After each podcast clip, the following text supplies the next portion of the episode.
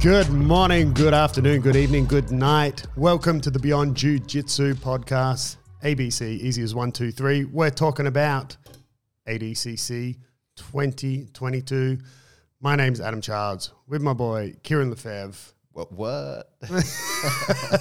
Kieran was just over there scratching his head at my intro, being like, "What is going on?" what the fuck is he talking about? I gotta mix it up, bro. Can't be the fuck, same every time. mix time. it up. Yeah, so we're gonna. This is not. Uh, we're not a news outlet, so what? it's like, hey, Hang on a minute. so uh, this is not a blow by blow recap of ADCC 2022. Uh, it is more of a post ADCC. Let's talk about some of the standout mm. in ADCC, some of the maybe disappointing things, some of the upsets, what we thought of it, and just shoot the shit as we always do on this show. yeah, hundred percent.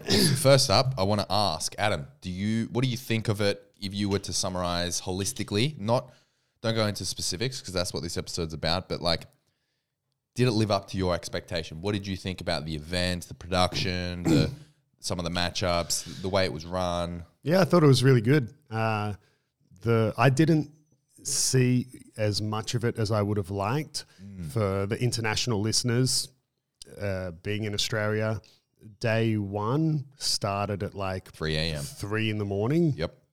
Like like Friday night, Saturday morning for us here. Three three a.m. Saturday is when it started, and so I wasn't awake for that. And then even when I did wake up, I teach classes Saturday morning, and then Saturday afternoon I'm with my three year old, and then Sunday was more or less the same. The finals started at five a.m. and then pretty much went all through Sunday. Yeah, it was a whole day. Yeah, it was like the whole day. Yep. Uh, so if I didn't have a three year old, it would have been fine. I Mm. could have spent my whole Sunday watching it. Mm-hmm. But I so I watched it when I could while looking after a three year old. But um, Yeah, sorry, just to clarify, it was the Sunday that. Um, sorry, sorry, Yeah, yeah. sorry. yeah. Move that all one day forward. Sorry. Yeah. yeah, it was the Sunday, day one. The Monday. Monday, sorry, Monday was actually bad. day two. Yeah, Yeah. yeah, yeah. So I mean, yeah, if I didn't have to teach classes on a Monday and in between my classes look after a three year old, it would have been great because the timing was fine. It's Yeah. starting at five a.m. and then going all day. So I didn't see as much of it as I would have liked, but uh, what I did see and what I've rewatched and Yeah. everything was awesome.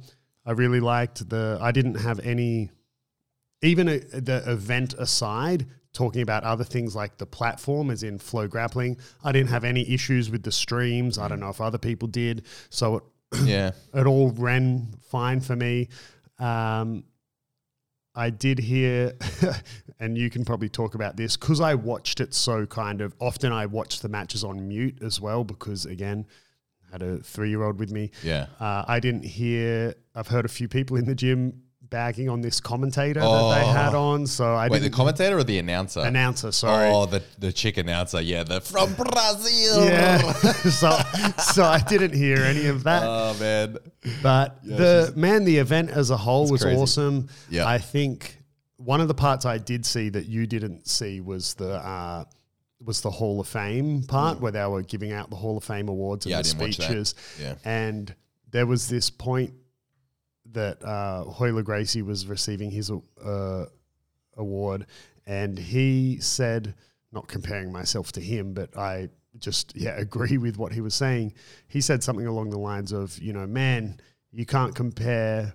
You know, people like to compare different generations or whatever. You can't compare what you know I was doing and we were doing to these guys. He goes, he goes, yeah.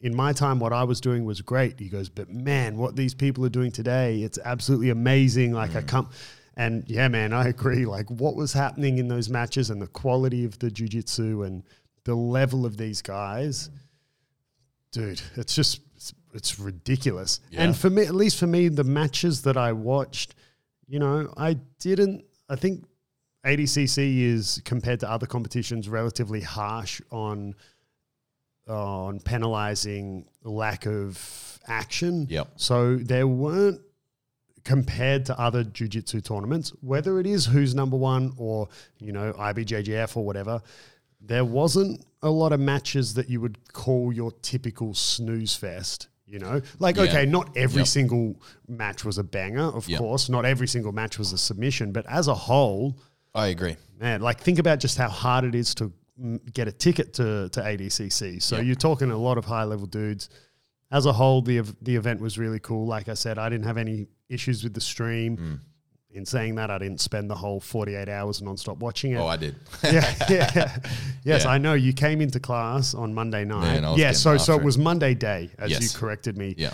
That it was actually on for us, and you Yeah. came in Monday night like Fired up, man. fired up, ready Yeah. to go. It's giving me goosebumps just thinking about it, man. Like because I because we spent so much time talking about it, thinking about it, you know, and um, you know, off air we shoot the shit about it. It's such a big thing in Adam. Adam is uh, doing shameless uh, plugs on some random products. No, we don't. Yeah, we don't have any sponsors, but for, right. for those that are just listening, he's he's trying to like I don't know, drink a drink in a in a overt way to sponsor it.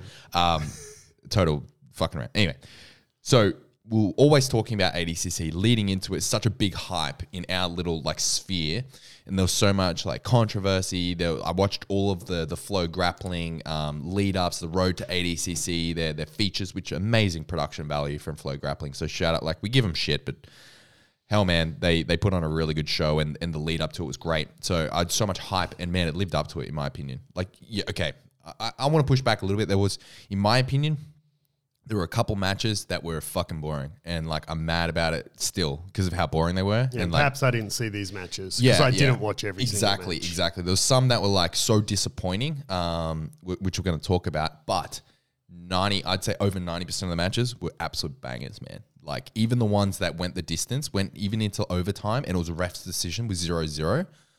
Some of those, even those matches where like literally no one scored, amazing, like highest quality jiu-jitsu I've ever seen in my life, and it made me feel so insignificant, like so Yeah, shit, yeah. like someone that is competitive, yeah, you can. I watch it and I think, oh my god, this is amazing, amazing jujitsu.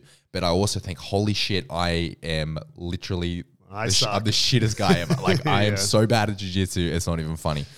But um, you're, you're right. The level, the level of it is unprecedented. We've never seen so much talent for jiu-jitsu in one place at one time and it lived up to every second of every every ounce of hype that ADCC 2022 had it fucking lived up to it in my opinion Yeah, it was really good. so let's talk about some matches Yeah. So let's just do because I know we'll obviously go down, you know, little rabbit holes and whatever. So just to quickly go over who the winners were of ADCC. So if anyone's spoilers yeah yeah, so yeah, yeah, I guess, yeah. So should say that if people are listening to this and they haven't even watched it yet and they don't want to know who won or whatever, let, I'll just quickly read out who won, right? So we, so everyone's up to speed if you're just wanting to know who won which division or whatever. Uh, and then we'll go into more detail. So, uh, 66 kilo, we had Diogo Reis. 77 kilo, we had Cade Rotolo. 88 kilo, Giancarlo Bodoni. 99 kilo, Kaynan Duarte. 100 kilo, Gordon Ryan. 60 kilo females was Ffion Davies. And this plus 60 kilo females was um, Amy Campo. Right. So, and then, sorry, the absolute was Yuri Simões. Yeah. So, so they were our, they were the ADCC winners. If you just wanted to know, I don't know who super won. And the, well, the super fight, yeah, the super fight was Gordon. Yeah, of course. What Gordon super fight? Yeah. Gordon and, and Andre. But, if uh, you if you are listening to this podcast and you didn't know the result of that like I don't know man that's Yeah. you're like I mean- the one person in the world so you know, prior to the, to the super fight, I mean, I let's start with Gordon Ryan, right? Let's because he's the okay the biggest name, I guess. So let's let's start with him. I prior to ADCC, I mean, for the hundred kilo division, when we did our episode, that mm-hmm. it wasn't a predictions episode, but we kind of gave our thoughts. Mm. It was hard to pick anyone for the plus hundred kilo mm. division to win other than Gordon. It was like, oh, you've got Nicky Rod and you've got Pena in there, but mm. obviously Gordon was by far the favorite. And then even with the match with Galvão, it wasn't. I mean, it was ninety nine percent that Gordon was going to win, but I don't think you could and ever write completely write off Galvão. And I No, think you even can't. even you shouldn't yeah, even I think deep down, as much trash as he talks, Gordon it has said in multiple interviews as well, like how much he respects Galvão's Yeah. jiu-jitsu and what he's done in ADCC, and you know, then goes on to say, "Well, I only don't have those records yet because I haven't done as many ADCCs as, Mm-hmm. as Andre." But you know, well, he said in the. I don't know if you heard. Did you hear the post super fight interview with Gordon when he was on the mic? I saw the bit where he like called out Pena. Yeah, so before that, he he basically spent like a solid thirty seconds saying like how much he he hopes to one day have even half the title. Like he said, "Oh, I don't even have half the titles Andre has," and you know, hopefully one day I can live up to the legacy and all this, and so much respect for him. And and I think in that moment, you sh- you saw the real Gordon Ryan and what he really thinks because he does put on a persona. Oh, get off his dick, bro. Man, I have a lot of respect for Gordon No, Ryan. Yeah, you can't. Yeah, the dude's amazing, mm. and yeah, I mean, obviously he was the favorite, not just for the division, but the mm. super fight. But you still had to go. Well, man, like, yeah, Ga- Galvão's the most successful ADCC Yeah. competitor of all time at you know at the moment that that fight was happening. What do you So- think of the super fight? Um, that that's funny you ask that because I was watching it, and it was time that I at that moment I sort of said to my son, I was pretty much just like handed him like YouTube or whatever so I could watch it. but I was watching someone else's stream and I got like one minute in and I got booted off. And I was Oh, like, fuck. someone else's flow account. Yeah. And then I got impatient and I and I just found out the result once it Yeah. once it ended. Yeah. But man, I love the little I love the little like douche takedown that Galvão did at the start on Gordon. I And think he let him take him. That's down. right, Yeah, and I think he did the same in the final with Nicky did. Rod. He even 'Cause said he to- even like yeah. if you remember, he did the same to both of them. Like handed them his leg, being like, "Take me down because you're not going to get points for it, and I'm not, and I'm going to get to play guard without copping a penalty for pulling guard." Yeah, that's exactly what he did. And I was talking to Anthony throughout the matches uh, for, for most of the, the two days. Uh, Anthony's a uh, blue belt trains at our gym. And um, as soon as it happened, we said, yeah, that was tactical, 100%. Yeah. And even I, I was listening to your favorite podcast, the Joe Rogan Experience, this morning. That's He's- a great podcast. great podcast, latest episode, and even he said like before the match, Gordon was like, "Yeah, watch watch me give him a single leg," and that was before the um the final, so the the Nicky Nicky Rod final. He's like, "Yeah, watch me give him a single leg and and let uh, let him take me down." And it was super obvious. He didn't defend it at all, Yeah. um, because he wanted to pull guard, didn't want to get penalized. Yeah, so that actually already starting to slightly go off topic of talking about the actual matches, but it it makes me think, and I was thinking this while watching ADCC. I don't know if that first half of the match no points thing is the best format, you know, uh, because if you think about like there were a lot of fights, a lot of them, whether it was in the finals or not the finals, like sorry, whether it was on yeah day one or day two, there were a lot of matches where not a lot happens in that f- in the first half of the match. Because unless that takedown is going to land you straight inside control or something like that. For a submission opportunity, for a submission op- opportunity, it is a lot of work to score a takedown just to land in someone's guard or whatever and it not award you anything. Mm. You know, like it's not the perfect solution, like because if you think back before jiu-jitsu was what it is in 2022, simply just saying, well, you get penalized for pulling guard was enough to kind of, you know, negate the problems of guard pulling and whatever. But but now people are just going, well, fine, I'll just like get taken down in some shitty takedown, and it doesn't matter because they don't get points for it. Like mm-hmm. it's that they're essentially it's a shitty loophole as a way to pull guard. it promotes stalling, I suppose. Maybe a little bit as well. Like I don't mind the feeling each other out phase, but I like you know on the one hand I l- I see the idea of okay that whole no points thing it kind of on the one hand it allows you to take more risks because if you fuck up it's not gonna you Yeah. know you're not gonna oh they passed your guard when you threw up that triangle or whatever but it doesn't matter. I mean yeah you're still side control but you know at least you didn't concede points mm. So i get that side of it but there's also the other side where people are like oh man well i I don't want to invest all of that if it's if it's not going to reward me with anything. I know? think the the reward will come into um, the, the the situations where it's zero zero and it goes to ref's decision. That's where like being really That's active true. in the That's first f- half of the match is going to play in your favor. And Yeah. we did see a lot of ref decisions zero zeros.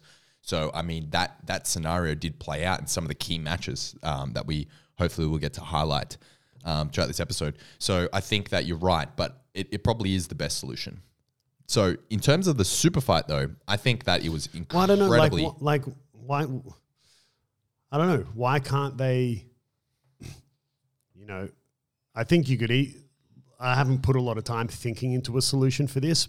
However, you could, you could easily, I feel like, close that loophole if you said something like, "Okay, the first half of the minute, the first half of the match, you you only score points with takedowns. Like, there's no points for for, you know, People might game it like just like take down, let him get up, take down, let him get up, like that stupid Well, thing. no, yeah, but like we're trying to close the loophole of people pulling pulling guard, Mm. right? So the person who gets taken down, they're not going to get back up. It's not like UFC where if the guy on top stands up, the dude lying down is told to stand back yeah, up. but I'm I'm more concerned about like if if the situation is like, um, you know, one one person is a superior wrestler, and they take him down, and then they invite the other person to to stand back back up then just why to would you take him stand, down again. Why would you stand back up with them? well, you might not, but you wouldn't, right? I mean, not, no. I mean, if you're going if you're going against someone who's superior wrestler to hmm. you, I mean, the, you're either gonna. Yeah. you're and you're already going. Well, I'm not going to be able to take them down. I'll just pull guard. Or in other words, if you get taken down, you're just going to stay down. I, I personally don't have a problem with the the rule set. I mean, I get what you're saying, but I don't yeah, know. I don't know. I just saw a, I just saw enough matches where just shit didn't happen in or people gamed the system a little bit in that first half of the match. Oh, yeah, it just happened enough for yeah. me to sort of think, uh, I don't, uh, maybe there's a better way. Yeah, no, I totally And that's that's as far as I thought. So I didn't sit there and think it should be like this. Yeah, totally. So even now saying points for a takedown, it's a It pretty dumb be, idea. yeah. But I'm just like, No, no, I get just you, like I get you. brainstorming. The, ADCC rule set definitely isn't perfect. There's I ways. don't think you can make any rule set perfect. And I think the problem, I think how, why no rule set is perfect or potentially will ever be perfect is because like jujitsu is just constantly changing Yeah. and it's very always hard, you know? Yeah. Exactly. You know, a rule set that was perfectly fine 10 years ago, all of a obsolete now, sudden yeah. is crap now. You know, there used to be no rules to do with, you know, 50 50, Mm-hmm. right? Because the position didn't exist. And it always still blows my mind how, you know, that two human bodies interacting haven't figured out all the ways that one body can manipulate Yeah. another body. it's, almost infinite, right? Yeah, and you think, how can it be so infinite? Like Yeah. you've got two arms, two legs, and a head, Mm. you know, and a torso, right? Like you've got like those, you know, one, two, three, four, five, six components. Yeah. Twelve when you put the two together. How is it? I don't know. Maybe Twelve a, ma- components create infinite opportunities. yeah, the- maybe a mathematician is like, yeah, but it's actually. You know, yeah, know. yeah. Anyway, back to So- Gordon Ryan. The super fight. I think just to close that off, and then we'll swiftly m- move on because we got a lot to go through. Um, I think it was very one sided.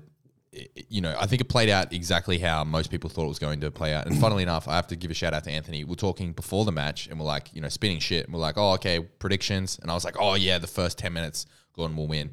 And Anthony's like, I reckon he'll win via rear naked strangle in the last five minutes, and that's exactly what happened. So if you if you didn't know, if you didn't watch it, essentially it was a body triangle with uh, one of Andre's arms trapped. I think it was his right arm trapped, and then he controlled his left arm. Um, Gordon controlled his left arm with Gordon's. Gordon controlled Andre's left arm with his left arm and just one-handed uh, rear naked strangle, and it was just fucking. It was just over. It was. He didn't even get a deep. Like it was sort of across his. He, he got under, but yeah, it was Yeah, crazy, I mean, man. So good. I mean, one armed, not perfectly under the chin. Someone with that Yeah. type of strength. Oh yeah, You know? yeah, and he and Andre had no arms available to Yeah. defend himself. Insane. He would have felt so vulnerable. He got smashed. But to to finish off Gordon and just essentially the the main things I want to the the two things I want to uh, that stood out for me wa- Mm. watching him compete this weekend was firstly that he had two outside heel hook finishes. Yes. and he's I don't know if there were other I haven't looked at every single submission in 80, in the ADCC like I said we're not a news recap statistics podcast uh, but there were definitely other outside heel hook attempts. And it was quite funny because we were talking about it Yeah. prior to ADCC, literally like the day In the before, gym, yeah. saying, yeah, in the gym, saying, oh, you don't see a lot of them. They're re- compared to an inside heel hook, Mm. relatively easy to spin out of. And you've heard lots of people say that. Like I've seen instructionals where Gary Tonon says that, you know, where, Mm. uh, you know, Craig Jones talks about it in whatever, like multiple people have said it. And then we see Gordon hit two outside heel hook finishes, Mm-hmm. right? And and the other one that and then he even right at the start of the match with Galvão dug an outside heel hook Mm-hmm. that Galvão was was able to escape, but it looked pretty deep. Yeah. Like I thought he was going to finish him exactly the same as he finished uh, the match before. Oh yeah, in the semifinals. Yeah, sorry, In, like in, what? What was the total match time? It was under a minute, wasn't it? That match, the semis. It was Yeah, insane. it was 11 seconds it was. It was fucking So insane. Sorry, let me bring up his name. I've forgotten his name. Yeah, me Um, too. poor, poor bastard. What's his name? He'll Uh, forever be uh, lost in the history books His as a guy. name, Roosevelt Souza. oh, so yeah, the yeah. other Souza. Yeah. Yeah, el- like 11 seconds, right? and he had Gordon in that same one, but Gordon got out. Mm-hmm. Uh, and yeah, and another one. So our boy Jeremy Skinner Yep. in his first match against AJ had multiple pretty deep, deep, looking man. outside heel hook attempts. Yeah. That, and so that's that surprised me that there were any outside heel hook finishes, right? Yeah. So, but then more than that, what just watching Gordon, man, it's just crazy. Like it is how the dude makes other world class guys look so bad. Yeah. And it's unfortunate that he has to be such a dick about it. You know, like I think on one of his videos not that long before ADCC, he was he was saying, "Oh, you know, someone had asked him like, how do you stay on top of your game?" You know, and he said, "Oh, he said, oh well, if I just want to be the best." He goes, Well, that's not that difficult. That just means I have to be better than the second best person, and the second best person in the world is dog shit. Yeah. So, and like, I mean, that's a bit of a Yeah. douchey thing to say because they're not, right? Like, Yeah. the, all these guys on this stage are incredible. Yeah. You know, even whichever person got knocked out, even if someone got submitted in 10 seconds of their first match on day one, bro, you still made it to ADCC. You're Mm. Yeah. still w- one of the best competitors in the world. Uh, but yeah, just the way he just demolished the competition. Uh, didn't finish all his fights by submission. However, his second match was Uh, Victor points. Hugo. Yeah, Yeah. eight eight nil. Uh, he Yeah. couldn't he couldn't get the finish, and he was like mad disappointed about that. Um, Yeah. I'm surprised he didn't get the finish as well. So shout out to Victor Hugo. It's it's interesting that losing 8-0 to Gordon Ryan is a huge accomplishment. Yeah, you know? pretty much. Yeah. Like that is that is like one of the Uh, biggest accomplishment co- accomplishments is to lose to him um, via points But rather uh, than submission. yeah, but at this stage, man, I just look at Gordon and I, I just go, man, like who, if anyone, is is going to stop him? I I feel like he's on a trajectory to either essentially retire. I mean, he'll still he could retire today and be known as one of the greatest of all time, right? Mm-hmm. But you know, I feel like he's either going to essentially retire more or less undefeated, mm-hmm. or he's going to keep fighting until you can't win forever, right? Mm-hmm. Until he becomes the, you know, like where Xande is today, or where, mm-hmm. you know, Lovato is today, or where Galvão is today. It was mm-hmm. like, okay, in your time, you were the best in the world and will go down as one of the greatest of all time. But now you're 40 and this 22 year old is on the scene, and, you know, mm. like, yeah, you know, you can't win forever. But it just seems Totally like he's on this trajectory where he's either will only lose when it's kind of the passing of the guard, Yep, totally. or agree. he'll retire. Yep, he's just getting better and better. Dude, yeah, that's it, right? He's getting, he's still getting better. He's like 27, right? And anyway, Same age as me. It's crazy. fuck. enough about Gordon Yeah, Ryan. I was just thinking, like, all right, time to jump off the dick riding club and let's talk about some of these matches. So, I want to talk about because we did mention in our like ADCC lead up episode that I was going to be interested to see Josh Saunders in plus 99, the Australian competitor that we spoke about, um, Pena versus Saunders. Um, unfortunately, uh, well, as you probably know, Pena won on um, on points, but man, shout out to Josh Saunders for you know not getting submitted because Pena went on in his um, in, in the second match of day one to submit his opponent. So Josh, you know, was and he actually nearly scored a, a really good takedown before points, I, I believe, like with a um, oh, some sort of throw. I forget exactly how it occurred, but I mean, man, Josh Josh held his own pretty well up against Pena. Um, so yeah, shout out to Josh Saunders, did did really well. Um, yeah. And yeah, that match I didn't see. yeah, I, I- I watched it pretty closely. Um, now the next one I wanted to talk about on day one, just jumping around a little bit here. I've sort of highlighted the key matches on day one that I wanted to brush brush on. Josh Hinger versus Ty Rotolo. Did you watch that one? No, but uh, I was surprised to hear the result. Yes. Yeah. I mean, I was surprised to see the result. So yeah, did you watch it? I did. Yeah. So did. tell me your thoughts. Uh, I so I've had someone say to me, "Oh man, I don't know," because for those who don't know, Ty and Josh are teammates, Yep. right?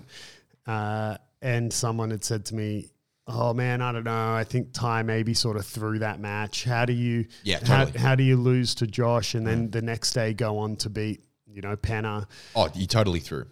Like, as in, not through. Like, he. Um, I think it's really unfortunate that Ty lost. I don't think if we look at it. So how? So it was three. The he lost on points. Okay. So he lost on points. It went to ten minutes, I believe. It wasn't in overtime, and the the total score was three points to Josh Hinger, two points to Ty Rotolo, and at the end, uh, I think Ty had. Um, he, there was many moments in the, the second half of the match where Ty nearly scored. Like it was, it was pretty much Ty's match the whole way. Let me put it this way: if they went into um, overtime with equal score, Ty would have won. Let me let me just like Yeah, let that sink in. Like he he was winning, and then Josh was able to pull out an amazing. Um, you know, he he got. I think he took his back, and that's how he got the three points because he got his, his second hook in. Um, Josh did an I'll- amazing job, but man, I'm just so disappointed for Ty.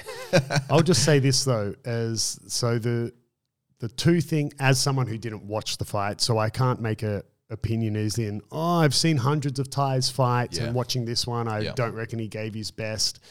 Let me let me make two points.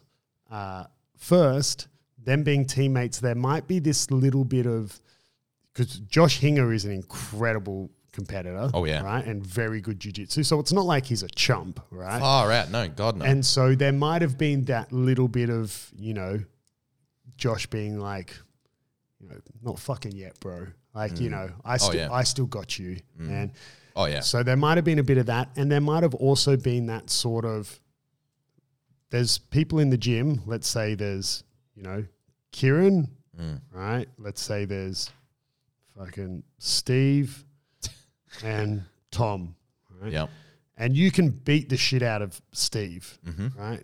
And Steve beats the shit out of Tom. So you'd think, oh, I should be able to smash Tom, but Tom smashes you, right? And you go, but how does that, like rock paper scissors, bro. Yeah, right? Like, so they're teammates. Yeah. For all we know, like, Josh just might have his number. He's mm. just like, they're training partners. And maybe for Ty, he's like, fuck, man, like, I just, you know, I smash everyone in the gym, Psychological, but yeah, there's the psychological factor as well. Yeah. Like, but yeah, Josh could also just be that rock, paper, scissors teammate of his Yeah. who, for just their styles, and he just fucking hinger, man. I just can't get my shit to work with him. So it could also. Yeah. that could also be a factor. in an alternate reality, in an alternate universe where they weren't teammates, I think Ty would have won. I think you're right. I think that psychological factor did play a part, and maybe maybe it was even to the point where Ty thought, you know, oh, normally I do win in the in the training room, so I I should be able to. yeah, win here. right. And maybe It didn't go his way, and then he, it started to get to his head, and he's like, "Oh shit, I'm fucked." It like you know, I don't Yeah. know. We can never really say, but um, needless to say, like If he did throw, they did a good job because they didn't get disqualified for fixing a match, oh yeah, right? So Oh yeah, 100%. yeah, yeah. No, he didn't throw it as in like intentionally mm. lose. God no.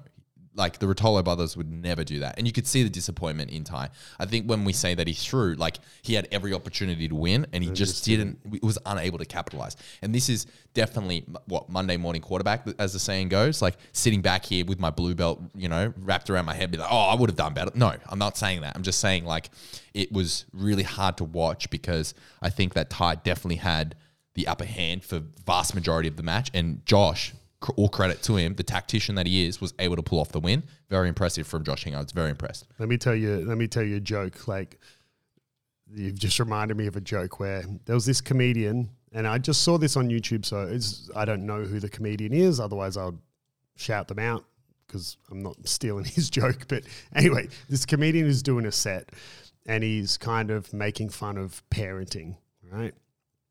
And uh, anyway, so a mum starts heckling him, being like, "Do you have kids?" You know, and he's like, "No, I don't." And she's like, "So what the fuck do you know?" Blah blah blah blah blah. Sort of similar to how you're saying, like, "Well, mm. I'm just a blue belt." Blah blah blah. And he's like, and he said something along the lines of, "He's like, yeah, I don't have kids." He goes. I'm also not a pilot, but if I see a helicopter in a tree, I know someone fucked up. You know, yeah, yeah. you know? and then and then he com- Yeah, and then he caught her out even more, and he was like, "Oh, have you know what team do you support?" Because it was in the America, and she's Yeah. like, "I don't know the names of the teams, but like whatever, like you're fucking Broncos, woo," you Yeah. know. And he's like, "Okay, and have you ever played football professionally?" No. He's like, "And do you watch football on Sundays?" Yeah. And do you yell at the team and tell the you know the Yeah. quarterback what he should have done? Yeah. Or what the fuck do you know? You Yeah, know? yeah, 100%, 100%. So. I No, think you. on the one hand, it's like, yeah, shut up. What do you know? But on the other hand, it's like opinion. you can have Yeah. an opic- opinion as a more or less educated spectator. Yeah, You know. yeah. I Anyway, I totally get that. Yeah. So, I mean, both I mean, awesome. That match was awesome. If you haven't watched it, even though you know the result, it's worth watching. Like it's one of those like awesome. It was one of the, the highlight matches of day one at least, if not like ADCC. Not my favorite, but like you know Yep. up there. It was very very good. Now the next one I want to talk about in we're jumping around a little bit, going back up in weight uh, to the 88 kilo division. I believe this is yeah 88. Uh, Rocha versus Izaak Michell. So this is another one I didn't watch. Yeah, so this one I, Izaak being the Australian guy Yep. Mm-hmm. from the B team who won the Who's Next No Time Reality show. Limit Yep. reality show thing. Yep. Won the tr- the Oceania trials to punch his ticket. won um, IBJJF Nogi Worlds at Brown Belt recently. So he's had a big year. Um. And he, this is another one where I, I think that he shit the bed a little bit. Like, as in, okay, I'm not taking anything away from Rocha, but I mean, far out, man. Like, this, for those that don't know, this went the full 15 minutes, so 10 minutes plus five minutes of overtime, and it was 0 0, and it went into, went to ref's decision. Now, as I was watching it, I fully expected at the end of it. I was like, "Oh, Izaak's got this in the bag. He he did enough. He won. Like Izaak clearly won this match, but he didn't. He lost." And I was, you know, jumping up and down like, "What the fuck? What what is this?" You know, yelling at the yelling at my computer screen and like furiously There's a, it's a messaging. fucking helicopter in a tree. yeah, Someone's exactly. fucked up. Yeah, I was furiously messaging Anthony, like sending voice messages around, like, "What the fuck?" But I mean, if you go back and rewatch it and watch it objectively without all the emotion and without like, you know, focusing in on your guy, in this, in this case, my guy was definitely Izaak, um, then yeah, okay, he probably did. He probably did lose um, objectively because, you know, he, he wasn't pushing the action as much. Um, but he had some really close uh, back take attempts. There was some moments of the match where, you know, if if he just held for like one extra second or if he got like he got he scored a takedown but he didn't get the points because he didn't uh, he wasn't able to hold it for three seconds. He focused too much on chasing the back rather than getting um, his opponent's butt to the mat to secure the points in ADCC rule set. It was IBJJF rule set. He, he would have scored two points. Um, so that that's a little bit I would say maybe inexperience in the ADCC rule set where, where in that in those moments he should have just focused on securing the points, then getting the back, rather than trying to go straight for the back. If that makes sense. Um, so yeah, it was it's really disappointing. It was really really disappointing because I think he could have done you know a lot better in the division overall if he got through that first round, which is a very tough round, um, being you know a bottom seed coming from Oceania Trials. Yeah, a very very disappointing match, big upset, but yeah, it is what it is. Yeah. Uh, I think one of the the biggest standouts definitely of the entire event though was was Cade Rotolo. Oh yeah, Cade winning the 77 kilo division and not only that becoming the youngest ever ADCC champion at 19 nineteen. Yeah. and he stormed through. He won every single match by submission, mm. and which resulted in being the first ever person to submit Mika Galvão, Yeah. which was in the final. Caught him with a outside heel hook. Another another outside heel hook that you mentioned earlier. No, sorry, was it an outside? I, sorry, I believe I meant it was an inside heel. hook. Inside heel, heel hook, right. And he pulled he uh, pulled it off on. like Okay, so I'm pretty you, sure it was. if you I- haven't seen this match, let me just paint the picture. Mika Galvão was winning the entire time. Like it's very clear. You even if you watch it objectively, like Mika had his number. Mika was winning. Like again, given the example, if it went to ref's decision at that point before it stopped, Mika would have won. And then out of freaking nowhere, Man, that's the out of thing, eh? Like, nowhere.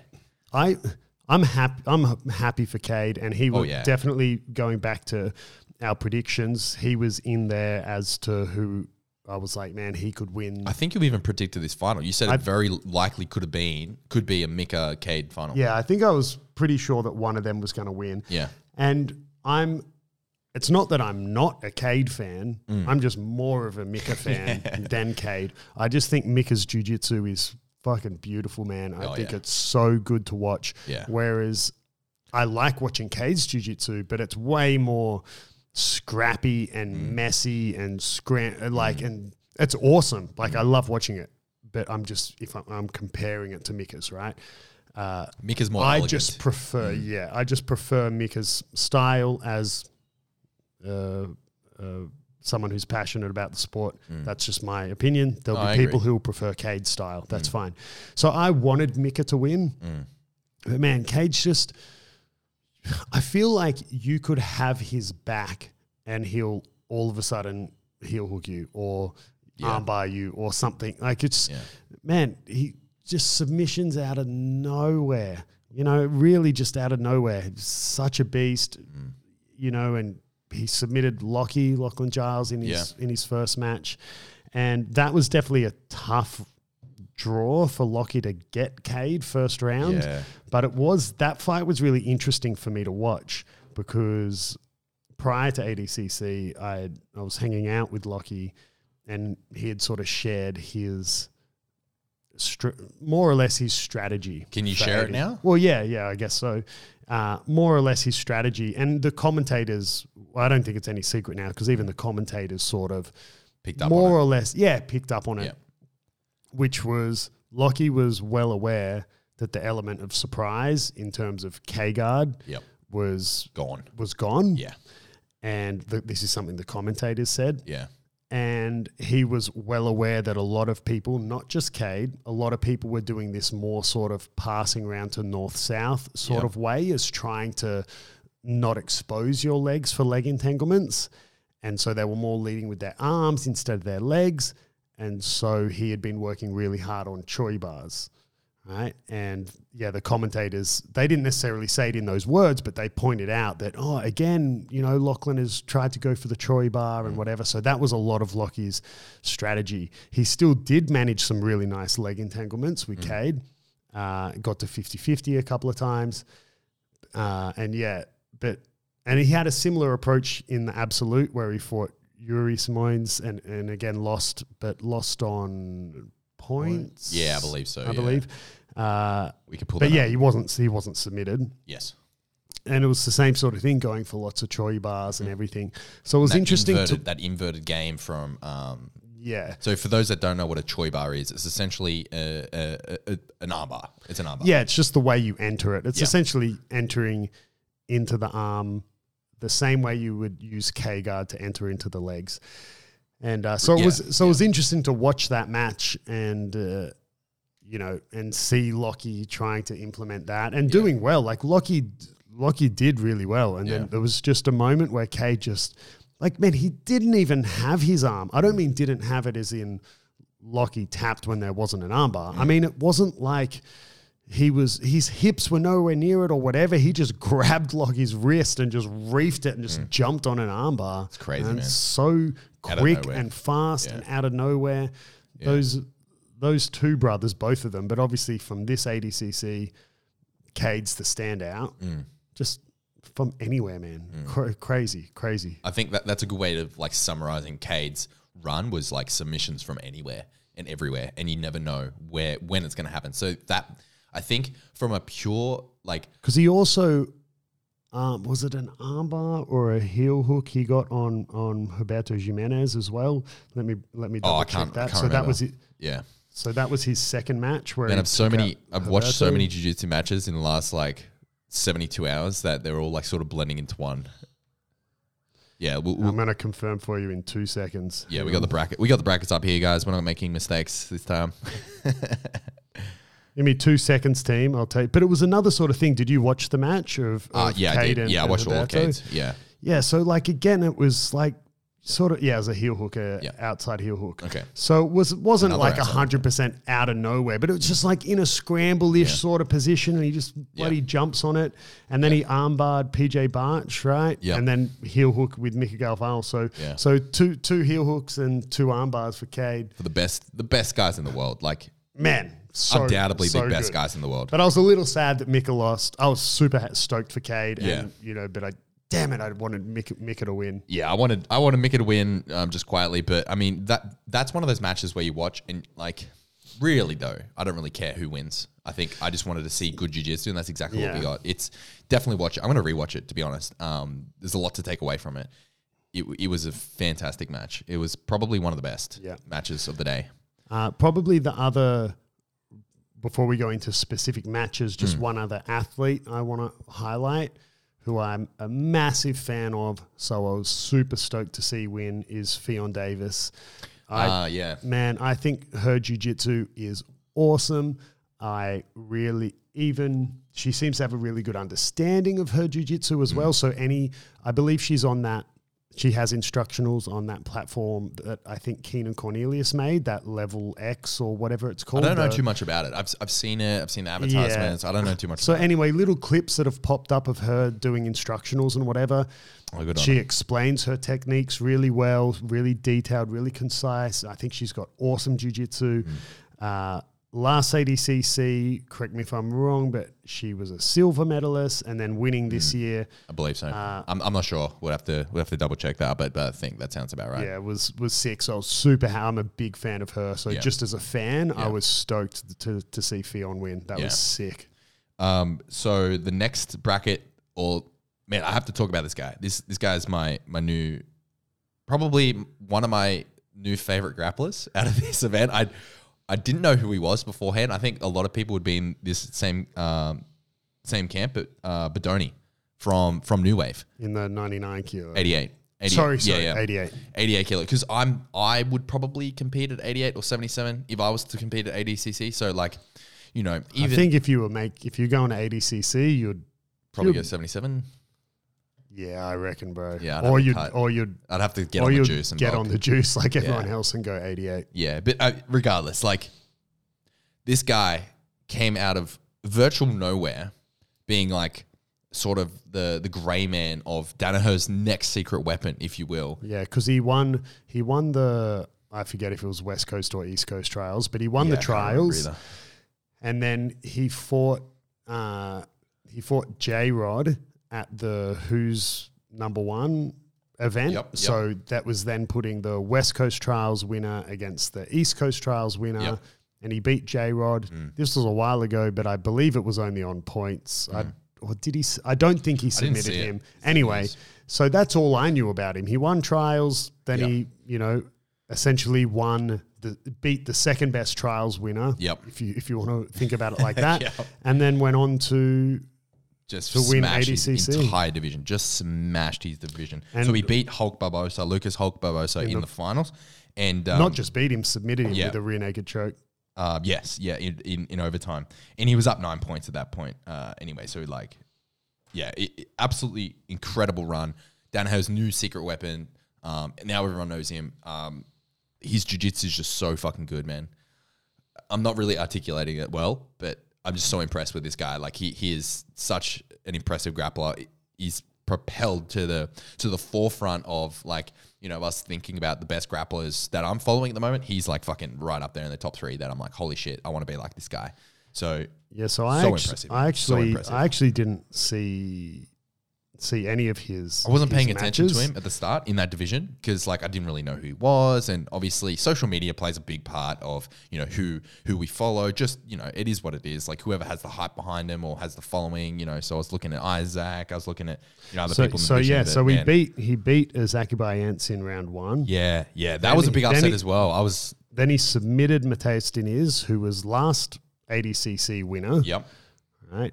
Then he beat O'Flanagan in the semifinals and then Hulk in the finals. So Yeah. definitely not an easy. No. I mean, round two, having bloody submitting Matheus, not only he was also up four points prior to submitting him. And I mean, pulling Isaque Bahiense in round one, for those that don't know who Isaque Bahiense is, he is a predominantly a gi competitor, we'll say. Um, but man, probably the best at his weight division in, in gi in the world right now. He is one of the best grapplers in the world. So he is no slouch. Like, he he's a tough first round, man. Yeah, I'm definitely have going to have to go back and watch some of his matches. Yeah, I'm gonna I want to rewatch his run because I, I watched his first match because I was watching for uh, Isaque. Yeah. Um, and I was disappointed when he, you know, when he won. I was like, "Fuck this guy!" But then I was like, I kept watching him. I was like, "Holy shit!" This guy. and then by the end, you're like, like- I want to suck your dick. Yeah, I'm like, oh, I'm, I'm on the Bodoni fucking Dick Rider Club now, boys. Um, yeah, Mumo Isaque. Yeah. no, still so much respect for Isaque. And for those that have heard us, you know, shoot the shit before, I've, I've modeled a lot of my, um, you know, early development off of um, Isaque Bahiense's game. So to see those two come together and it, wa- it was an amazing match. Um, super impressed with him, regardless to say. And I think that really highlights apart from you know if we look at new wave just talking about teams now because i didn't wa- i did want to mention the themes coming out of the different teams that we saw in in adcc because there was very clear themes obviously the different teams the, the, the key teams have been you know working on some shit um, i think the the key the key guys that we we have in terms of teams we have the b team we have uh, new wave under danaher atos of course and um, the oh, you probably be able to help me out here. The the names escaping me, but uh, Mika Mika and uh, Baby Shark's team. Oh, the from Fight Sports From- from, Cyborg's gym. Um, are they from? No, no, no. They're from Brazil. Yeah, they Yeah. are like those that- Manaus boys. Manaus, Manaus. Is, yeah, that, is it Cyborg's gym? yeah, they all fight out of Cyborg's gym in Miami, Fight Sports. Oh right, I but could, they, they train I, in whoa, I could, though, right? I Under could Mika's be- dad. I could be connecting two very far away dots. Yeah, But um, yeah, but yeah, they definitely they train under Mika's dad, right? Well, they definitely train with Cyborg too. Okay. At, at his gym in Miami. Oh, okay, okay. Anyway, Anyway. that that crew. Th- those guys. So th- those, if we look at the, the best performances, you know, obviously there are other standout teams, but uh, you know, collectively those four teams in my mind stand out. And maybe I'm I'm definitely biased here, but I saw very clear themes between them and different approaches. And I think that apart from um, Oliver Taza, unfortunately uh, losing a very tough uh, round one, New Wave Jiu Jitsu did, or, or New Wave under Danaher did exceptionally well. And that that's obviously from Gordon Ryan being the standout and Bodoni being the yeah, but the also like you know Meregali now training with them. and Meregali, yeah, Meregali, you thank know, yeah, can I world, world champion already in the in the gi. Uh, only, Mm. you know, obviously throughout his career has trained no gi, but at a professional level at black belt, he's been doing it for what six months. yeah, You know, and super uh, impressive. man, he did really well. He made it to the finals of the absolute. Yeah, and he Uh, he lost made on it- tactical errors. Like Yeah, that is he an only lost on penalties, experience. Did you watch it? No, I didn't watch. I saw the very end of it. Yeah. So he he made some very key tactical errors right at the start. He he pulled guard off of take off a takedown attempt where he should have allowed the takedown to, to Like occur more- more time. Yeah, yeah, yeah. Because he. And he made a mistake. And you could have, even the commentators were like, oh, was that a takedown? Was that a guard pull? But the judges correctly determined it was a guard pull. Yeah. And as soon as it happened, he, he got the negative, obviously. And I messaged, um, um, I was talking to Anthony. I was like, that was a tactical error, like straight up. Like, Yeah, yeah. you can see that that match, there's not going to be much points going on because they're just, you know, it's kind of like um, two, you know, two brick walls just smashing against each other Yeah, yeah. In, in terms of the the how competitive it was. It was clearly an error, and then it went to overtime, and then he pulled guard again. In that sense, it probably was a smart decision. because Um, he wasn't going to take him down. because well, he didn't want to concede a takedown because the points were life at that point, Yeah, so that wasn't an option. And pulling guard was probably his best Yeah, bet at that point because he wasn't winning the the stand up game against Yuri. Um, so I mean, that was a decent decent match. Um, he had the match with Craig in the semis, which he which he uh, lost. which yeah. he lost. But I believe he Th- that just to clarify, the the semis we're talking about um, was his division under ninety nine. So we jumped around a little bit. So we went from sorry. talking about the absolute final where he he uh, lost to Yuri Simões, and then um, we jumped to under ninety nine semi final where he fought Craig Jones and lost to Craig Jones. yeah, and then fought um, Lovato for the bronze, which he won. Yes. So so he got. I mean, it's he's you know, Amazing run. coming out of New Wave. I mean, well, in the last year, he's gone Alliance, Dream Art, New Wave, Holy which is not. Uh, don't take this as me saying, oh, you know, he's a Or Creonte or yeah, whatever. Creonte. No, he's just an athlete who's trying to find Yeah. the best place to train for where he's at in his career, and uh, you know he's essentially let's just let's just pick an even number. Six months of no gi under his. I was going to say belt, belt. non-existent belt, the belt he's not uh-huh. wearing. and But that kind of annoys me, right? Because the dude has fucking trained no gi. no, of course But, he has, but, I get I get what everyone is saying. Like, yeah, yeah, yeah. this is six months of him taking no gi seriously, and that right. highlights that Yeah. you know as much as we we you know fuck around, that there is a very big difference between no gi game and and gi Yeah, game. yeah, because his guard in in the gi where he plays, and- and yeah, and collars and- yeah, Della X yep, and stuff. yep.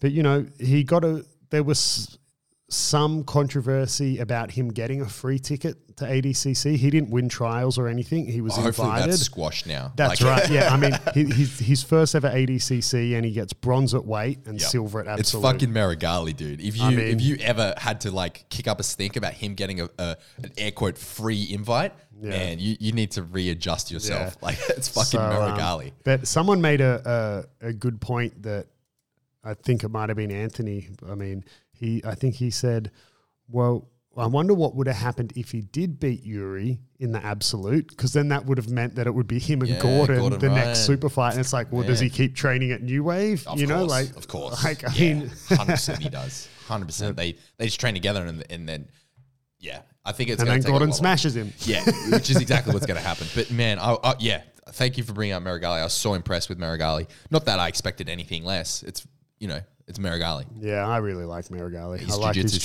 for jiu-jitsu. itself. Yeah, oh, it's it's awesome. Uh, and yes, the one of the other things that that stood out. So going back to themes, and actually, sorry, squash that. A submission that caught me by surprise was uh, it was was it Diogo Reis? Let me double check. But it was the submission. Talking wi- Baby Shark. I don't know why people call him Baby Shark. That's his name, bro. Whatever. You got to get amongst the Baby Shark. Oh, in the in the crowd, I think it was the finals with um, uh, Souza. He someone screamed out, uh, "Baby Shark!" Do, do, do, do. Yeah, so funny, man. um, Diogo Pato is that Baby Shark? Um, no. Wait, No, which no, no, one's no. Diogo Reis? Is Baby Shark? Yes. Is it? Okay. Yeah, Anyway. there's two Diegos. Anyway, it was a submission win over Kennedy, uh, son, and it was like, uh, did you see this Mm. I don't match? think I did. I'm, I might have. Maybe so it was, my memory. it was like a, it was a Z lock, right? So it was essentially, it was pretty much a saddle position, pretty much an outside heel hook position, Mm-hmm. like we saw Gordon hit and like Jeremy was trying to do, Mm-hmm. but instead of going for the heel hook, he had such a deep reap, right? He essentially like the knees at a right angle, like the shin and the thigh are Yep. at a at a right angle, and then instead of doing the like the heel hook, just lifting the leg like you're winding a crank. Oh, so did that's called a. Z lock, and. Uh, yeah, and you got the tap from from Kennedy with that, and I was like, "Holy shit!" You don't see that submission happen very often. Yeah, that's crazy. And I don't even know. I would have to rewatch it. I watched it a few times, but I would have to rewatch it to see was there real intent in the Z lock, or was that just a byproduct of the reap and trying to dig the heel Mm. or whatever? But either way, I was kind of like, "Oh, holy shit!" You don't see that submission a lot. Mm. Uh, so that caught me by surprise.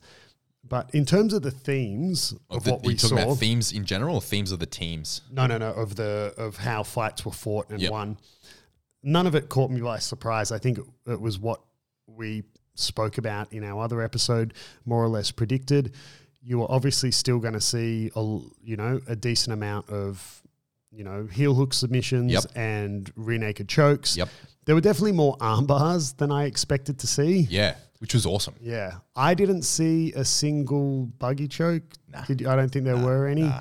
Uh, there were definitely some that were attempted. There were definitely times where I saw people Like, like, looking, looking, for up. Yeah, Yeah, yeah, yeah. yeah. Uh, but I think that's another one of those things that kind of like, uh, excuse me, Lachlan Giles's K guard. It's not a surprise anymore. Yeah, you know, you can still get caught in it, and you know, if you get caught, you're still going to potentially get submitted, particularly if it's a Rotolo that's Yeah, throwing it up. But it's one of those things that you know it, it really requires not a the surprise element, anymore, It requires the element of surprise. Yeah, Uh, but yeah, the passing was kind of what we expected as So well. what, what did you take on the passing? What sort of passing uh, really stood out to be the most effective or the most common or So there were three, for, for my opinion, there were three predominant ones that that stood out, which was essentially let's just call it pressure passing. So Mm-hmm. that whole category of body lock, half guard, trying to get chest to chest sort of passing, chest like yep. the exact way that Nicky Ryan passed Pena, Mm-hmm. right? There was the going around to north south. Yep, like the passing, and then- Rotolo style, Yeah, yeah. it's what Yuri was trying to do to Lachlan the whole time. Uh, and then diving into north south. Mm-hmm. And then there was the high stepping, foot stomping Yep. sort of style of passing. Rotolo's also used a lot of Yeah. that? Yeah. Uh, which connects nicely to the north south passing. yeah. In my opinion, just from what I saw, I f- think the most effective was the the pressure passing chest to chest and the north south Yep. passing.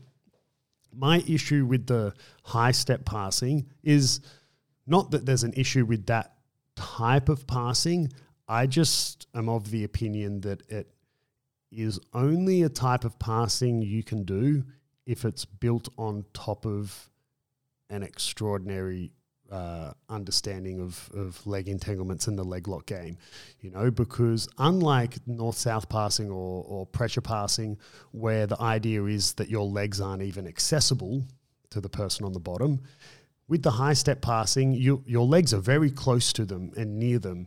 And yeah, we saw it even with Cade and Lachlan that Lachlan was still able to get some leg entanglements and From that north from that north Well, yeah, and just from you yeah. know, and the foot stomping Yeah. and all that sort of stuff. Yeah. And So if you don't you know, know- what foot stomping is, it's where essentially they're using their foot from the top to pin one of the the legs of the, the guard, guard, player. player, yeah, you're essentially s- Hence why it's called- standing, yeah. standing on their foot, so they can't use that leg. That's why they call it foot stomping. Yeah. yeah. And you know, Cade got away with it because I mean he's very difficult to submit and very good at you know scrambling and clearing his legs straight away or whatever. Yeah. But I think for the average person that goes, okay, I haven't developed all my other guard passing and I don't really know shit about leg locks and whatever. I'm just going to do high step passing. I reckon you're going to get leg locked all the time and mm. heel hooked all the time, mm. right? Like when all you know when when we're talking about the elite, prof- the best people in the world, the professionals of the the sport. So to some degree, it's a level playing field. You know, Yeah, but I for the get for the average person, if you went in against Lockie and decided, oh yeah, so high step passing is the way to beat you, you're going to get heel hooked in like 30 seconds. You know, Try eleven seconds. yeah, right. like you've got to, uh, in my opinion, that's just my humble opinion. You've Yeah. kind of that style of passing needs to be built.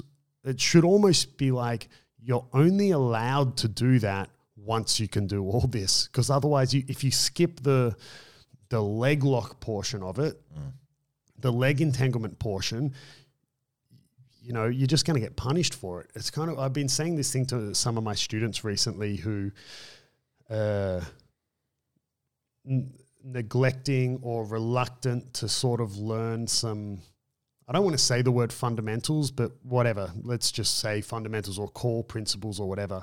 And I've kind of been saying, man, if- Fundamentals of leg lock, sorry. no, no, or sorry, just, in of, general? of jujitsu, Right. where I'm just kind of saying, and you need to learn this in this isolated way.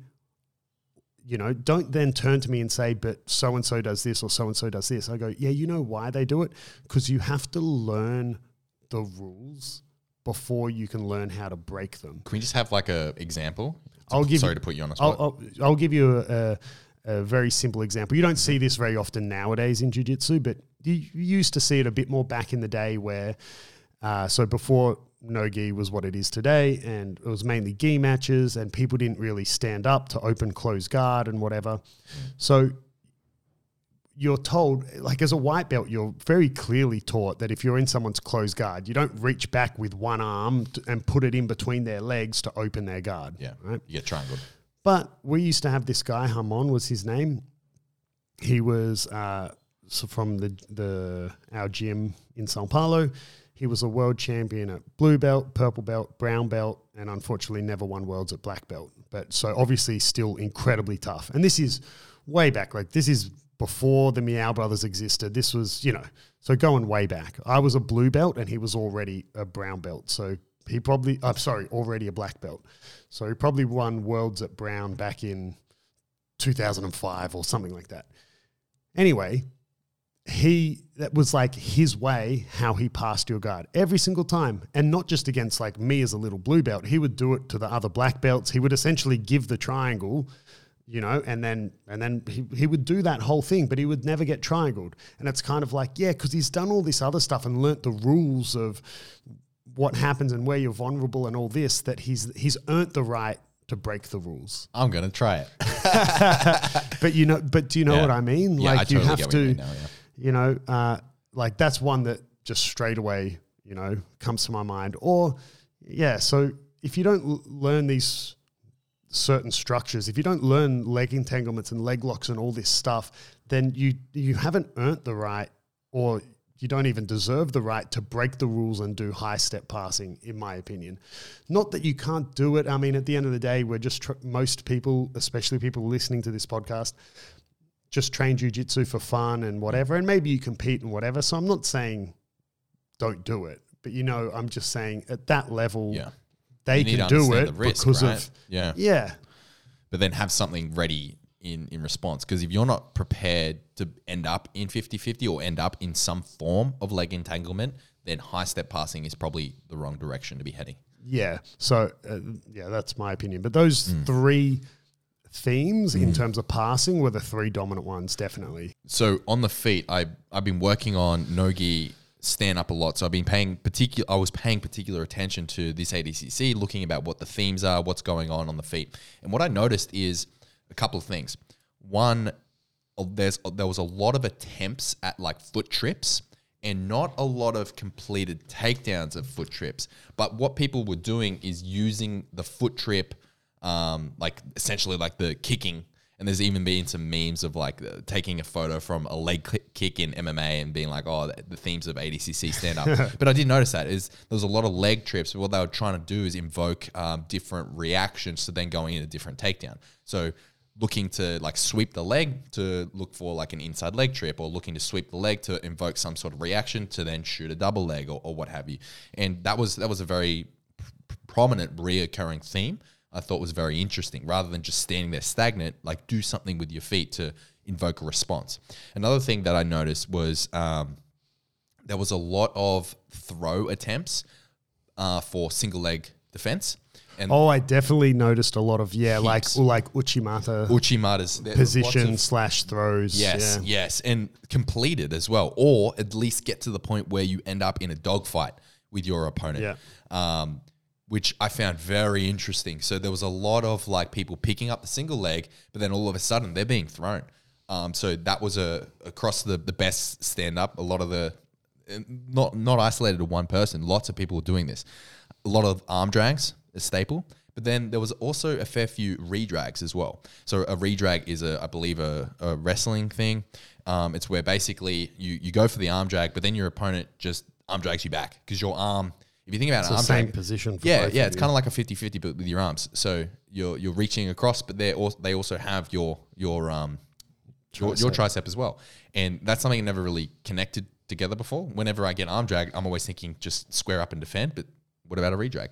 So that was that was another theme, and um, lots of duck unders, like attempts at like throw bys, duck unders, that sort of thing, and yeah, but I think the leg sweep and the the uchimatas, those were the the big the big themes for me, which tied into all the other stand up. Yeah, yeah. It was. Um, there was. Yeah. Now that you mention it, there, I, there was. a- I noticed a lot of those sort of Uchimata counters, sort of takedowns. Uh, it was good. The stand up was really good. You know, uh, overall, the event was was absolutely awesome. Uh, I was really happy with the whole thing. I wish I had had more time to watch more of it but I, I'm now curious to see. So we briefly mentioned it, but after it, you know, Gordon instantly called out Pena, you know, being That's hilarious. being like, I'll give you know, I'll, 20 gi- I'll give now. you 20, 30 minutes to warm up. Yeah. You know, let's fucking go now. I don't want any extra money. Let's Yeah. just go. Yeah. You know, uh, I believe they had, with the unfortunate passing of Leandro Lo, with the the last fight that ended in controversy or whatever, Mm. and one of the guys actually got one of the guys from Flow got fired. Unfortunately, of that. yeah, yeah. Uh, anyway, because he he for those that don't know, just like a very quick synopsis, he he made some public comments on Flow about uh, Gordon Ryan based off of Felipe's uh, Instagram page. It turned out Felipe was talking shit. He was lying, you know, feeding into this like shit talking atmosphere. And then the Flow reporter stated it as like fact rather than checking. got fired, And they got fired. Yeah. Uh, but yeah, I believe when all that went down, they had signed a contract for a third fight Yeah. already. Yeah. So I don't know when that's happening. Dude, But I I don't don't- want to see it. I don't see. Well, if it's no time limit, I don't want to see it. I don't want to see it anyway. Like I don't. I, we don't need to see it. Yeah, I we don't, don't- need to see it. Felipe, it, like right, yeah. his performance on ADCC, and look, you can't take away from his legacy. And I will say that before I say what I'm about to say. You can't take away from Felipe's legacy. You can't take away from the guy's grappling skills. Um, but man, I I was so unimpressed with Felipe's performance across the board. That's not even funny. I mean, looking at this ADCC, maybe the person to take out Gordon is fucking Kade Ruotolo. this fucking Yeah, subs Kade in- or Ty, man. Throw any of 'em in, Subs in either. out of absolutely nowhere. uh, yeah, let's oth- get Kade on some fucking Asahi and Jesus. Get him up to plus ninety nine. fucking let's go. uh, I think the only the only question mark I have Mm. about this ADCC is why didn't Craig do the absolute? I don't know if you put his name down for it. Yeah, why? Like, is it, is it because? Uh, Maybe he wanted Nikki to to go. yeah, because Nikki went into the absolute. So we we found out like in the previous but Nikki lost to who did he lose to in the absolute? was it Yuri? It might have been Yuri. I can't remember, dude. There's so many fucking there's so many fights. I should know this. But for I don't have. It's not giving me the bracket for the. just very very quickly for the audience because last ADCC episode we didn't know how the absolute He, worked. he, he yeah we did it. He lost to Yuri. Yeah, yeah, he did. Yeah, that's right. Uh, okay, so the absolute the way it works is it's created by um, the the organizers of ADCC. You can put your name down. You can volunteer for it. Essentially, it's not like um, you know whoever gets a medal or whatever. They basically um, they it's invite only, and they just pick and choose between who put their name down, um, and then they create brackets based Yeah. on that. So they it's a rigged game. They just rig it to, to what would be most exciting and uh, you know most entertaining. Um, you know they try and throw in all all weight divisions in there, but um, Just having a look actually at the absolute. I'm Yeah. looking at the initial bracket. yeah, There is only out of everyone who was in the absolute, mm, only one of them, which was uh, Bodoni, was like a gold medalist from weight from their division. a gold medalist. Yeah, Yeah. yeah. Well, makes sense. Um, makes sense. But the absolute was was really awesome. It was actually very entertaining to watch the absolute division and the standout, like unquestionably the standout from absolute was definitely Ty Ruotolo. yeah, I mean, he took out Holy. Pedro Marinho in the first round. Then he beat Yep. Felipe Pena. Yep. And then he lost a referee's decision to Meregali. Yeah, You and- know, like- but in that Meregali fight, it- look, this is another one of those ones. You know how I was talking about the Izaak Mitch uh, Michell fight, and I was like, oh, Izaak should have won. At the end of it, I was like, oh, Ty should have, uh, Yeah, Ty should have yeah, won. yeah. But if you if you watch it objectively, rewatch it, and you're like, okay, yeah, all right, I, I see why they gave it to to Meregali. But it, a moment in that fight, if you, if you haven't seen it, this is obviously spoilers the whole throughout. Is If someone's made it this far, like, oh, what the fuck? Spoilers, man. the, the moment when Ty um, cinched up his, you know, his Das, like the, the infamous Ruotolo um, Das, I thought Meregali was going to go out. I thought, because he Meregali obviously didn't tap, and the grimace on Meregali's face, it was deep. It was on. There was undoubtedly, it was on.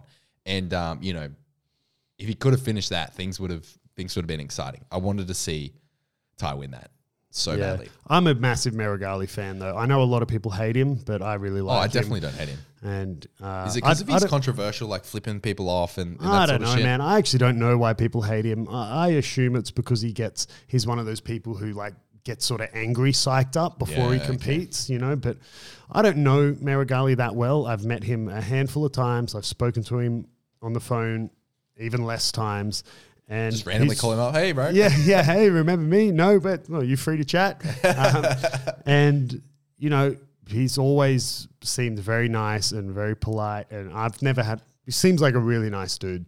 And Yeah. I've got uh, friends. So you know, Fab from Alliance Northern Beaches. He's a good friend of Meregali's, and Mm. so I yeah, I I really like him. So Yeah. Yeah. In saying that, if I had met Ty in person, I probably would have been like, I like Ty too. I don't Yeah, care totally. who wins. I just happen to know Meregali better. And I like his jiu-jitsu. It's way more applicable to my body type Yeah. as well. I can't do what the Ruotolo brothers do, bro. Yeah, true. Man, No like one can do what the what the end, the end do, of man. the fight with No one. Meregali, Ty was still just as if he was 10 seconds into the match. Bro. Like, dude, their gas tank is get fucked. Yeah. Not like, man And Meregali in they comparison just was fucking they wrecked. just don't stop Yeah, dude. ever Yeah, dude. ever Uh, it's crazy like i think you know let's let's imagine we're on the same world as those guys and you're competing against them my strategy would have to be it wouldn't it. matter like even if i was gordon ryan my Yeah. strategy would be if i don't sub you in the first five minutes I'm fucked. i'm fucked bro because Yeah. you don't stop Yeah, and their pace, like their pace, pace is crazy. Like toward the end, in overtime, for for those that haven't seen it, like Ty looked like he was gaining in speed, like gaining in ferocity, and just man, it's so impressive that he was able to go the distance with Meregali regardless, and the fact that he nearly won. Even more impressive. I think Yeah. Ty Ruotolo, man, so much respect for that guy. He's he's a fucking weapon. yeah and Well, uh, both of them, obviously, but man, so cool. And just to round it out, let's give a shout out to, to Craig Jones for the for the meme of you know the one where celebrating on the podium Yeah. like you won but you're second Your place. second place. Yeah, well, I he mean- lived up to his reputation, I man. know. I B mean, team. Second. Obviously, deep deep down, he's would definitely be a bit gutted, and Mm. and I'm definitely gutted for him. Uh, I would have loved for, for Craig to get that ADCC win. Mm. Uh, I saw.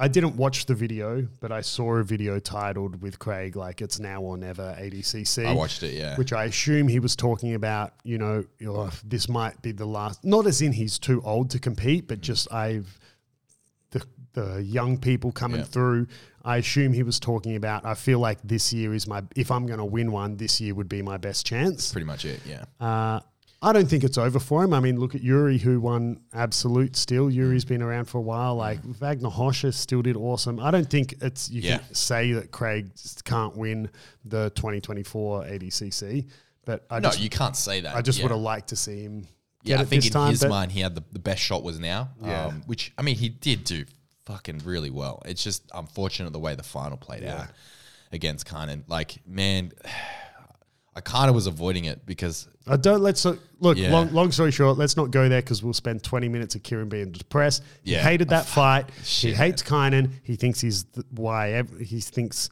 Kaynan's the reason people don't want to watch jujitsu. I sent you a That's- voice message saying all this. I was gonna play it on the air. I thought better not because I, you know, there's a lot That's of the that's the summary. you know. Kieran hated the fight. He hates Kaynan. All right. So I said, I said, I sent you a message, and it was like literally just thirty seconds of me just swearing, like "fuck this, fuck this Yeah, he guy." was angry. I Yeah. was so mad. it was so boring, man. Holy shit! But um, man. Man, Great there's so, event. many, there's so many fights that I wanted to mention, like the Gary Tonon. Too late. losing to Out of time. McNally. They'll come up in future episodes. AJ fucking the, That's the- Jeremy. We yeah, spoke a the, little the about that. controversy between them and AJ's fucking social media bullshit afterwards. Ah, fuck him. Man, there's so many awesome, so much awesomeness that came out of um of, of this ADCC. So super super happy with how it played out. It was everything we wanted. Probably and the best thing out of this ADCC was this episode. and if you like, mo- no, yeah, nah, it was sick. Great event. Yeah. Look forward to the next one, uh, guys. We're out of here. We uh, We're out of time. over time. As always, Instagram at Beyond Jiu Jitsu underscore podcast. If you want to go the step further, we have our Patreon and everything. All the links are in our bio. Uh, episodes are up on whatever listening platform, on YouTube, whatever, wherever you can find us. Thanks for listening. We'll catch you next time.